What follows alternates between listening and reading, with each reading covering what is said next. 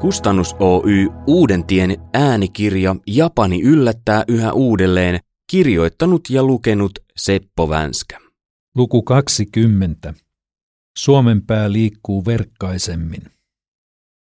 Japanissa syntyi kansanliike tukemaan Jasukon rakennushanketta.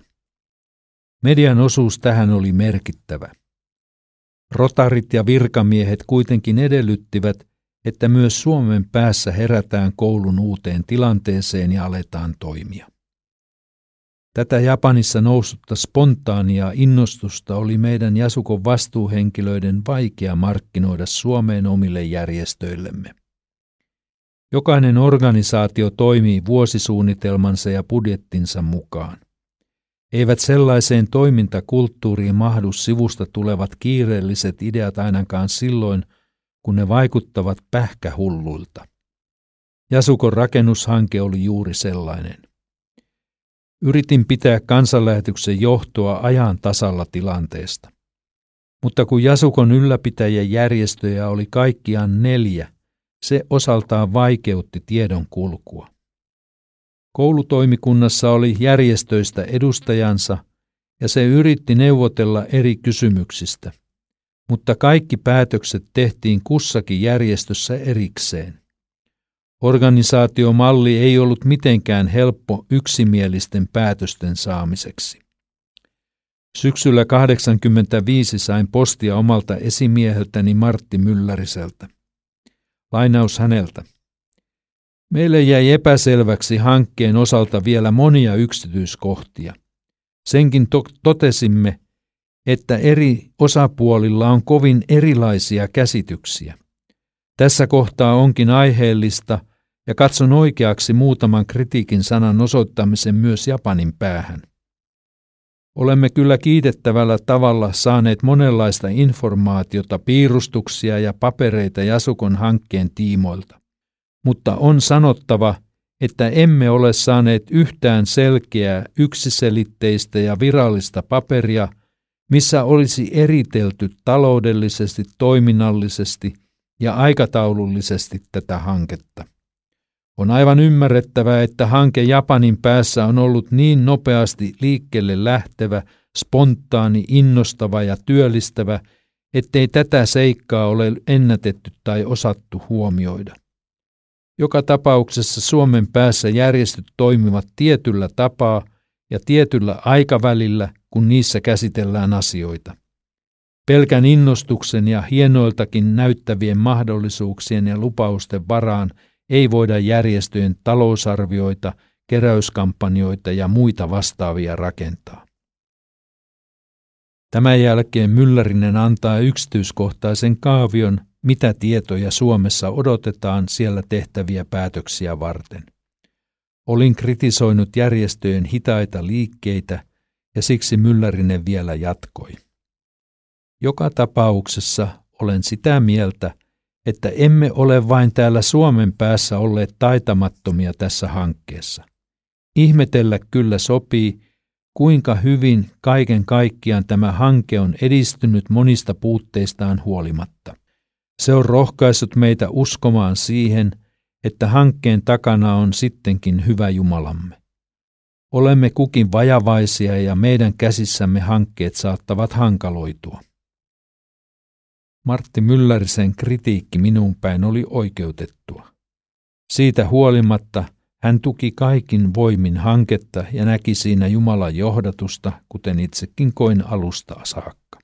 Toinen Martti, Luther, opetti aikoinaan, että tulee rukoilla ja tehdä työtä. Suurten haasteiden edessä oli rukoiltava yhä enemmän. Jasukon hankkeen kohdalla rukous merkitsi myös sitä, että oltiin avoimia ja herkällä korvalla kuunneltiin erilaisia mielipiteitä. Niitä totisesti riitti myös Japanin päässä omista läheteistä alkaen.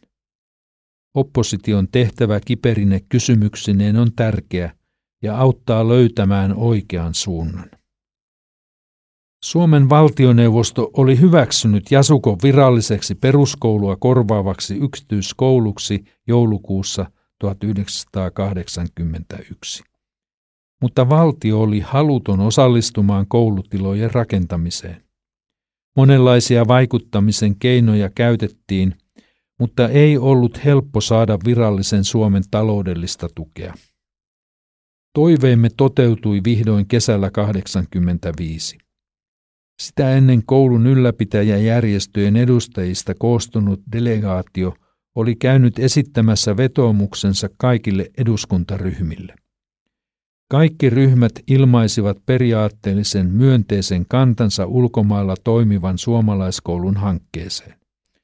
Ratkaisevinta oli varmaan opetusministeri Gustav Björkstrandin tapaaminen. Siitä Timo Rämä kertoi myöhemmin. Kun olin esitellyt Jasukon asian, opetusministeri torjui esityksen todeten, että hänelle eivät kuulu koulu vaan kulttuuriasiat. Sain tilaisuuden tarkentaa, että nimenomaan kulttuurista onkin nyt kysymys, sillä Jasuko on suorastaan suomalaisen kulttuurin ikkuna ympärillä olevaan yhteiskuntaan. Siellä vietetään Suomen itsenäisyysjuhlia ja paljon muita tilaisuuksia ja aina on televisio paikalla. Siinä tapauksessa asia kuuluu minulle, sanoi ministeri ja ajoi Jasukon asian valtion budjettiin. Esitys oli, valtio tukee 500 000 markalla Japanin suomalaisen koulun juhlasalin rakentamista suomalaisen kulttuurin esillä pitämistä varten. Tämä meni läpi sellaisenaan Suomen valtion vuoden 1986 talousarvioon. Tokion Suomen suurlähetystön ja, ja Ootsussa vierailleiden suomalaisten päättäjien ja virkamiesten rooli oli varmasti tärkeä myönteisen päätöksen saamiseksi. Kun 25 vuotta on kulunut näistä tapahtumista, alkaa olla riittävästi perspektiiviä erilaisten syy- ja seuraussuhteiden näkemiseen. Suomalaisessa lehdistössä kirjoitettiin Jasukosta hiukan keväällä 86 mutta lisää oli luvassa, kun Yle lähetti Anneli Tempakan ja Helsingin Sanomat Pekka Ervasti Japaniin saman vuoden syksynä. Tempakka vietti useammankin yön meillä ja kuunteli selostuksiamme Jasukosta ja lähetystyöstä. Alun tietty varauksellisuus vaihtui vilpittömäksi kiinnostukseksi ja hän taisi tehdä parikin juttua radioon. Tempakka jäi yksin kotiimme taloa pitämään – kun me lähdimme lähettien yhteiseen kokoontumiseen muutamaksi päiväksi. Pekka Ervasti teki Hesarin juttunsa 11-vuotiaasta Asako Pihkalasta, nykyiseltä sukunimeltään Palmu. Hänen elämää ja koulun käyntiään Ervasti seurasi muutaman päivän ajan. Asuntolasiiven rakennustöiden jo käynnistyttyä Ervasti matkusti koulun evakkopaikkaan vaimoni kanssa.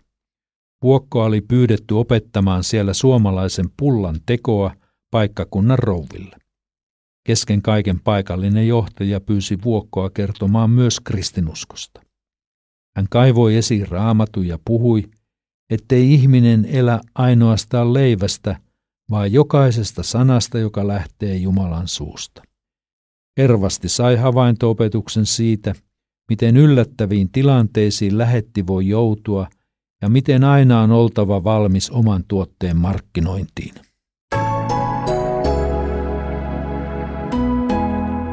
Kustannus Oy Uudentien Japani yllättää yhä uudelleen. Lukija Seppo Vänskä.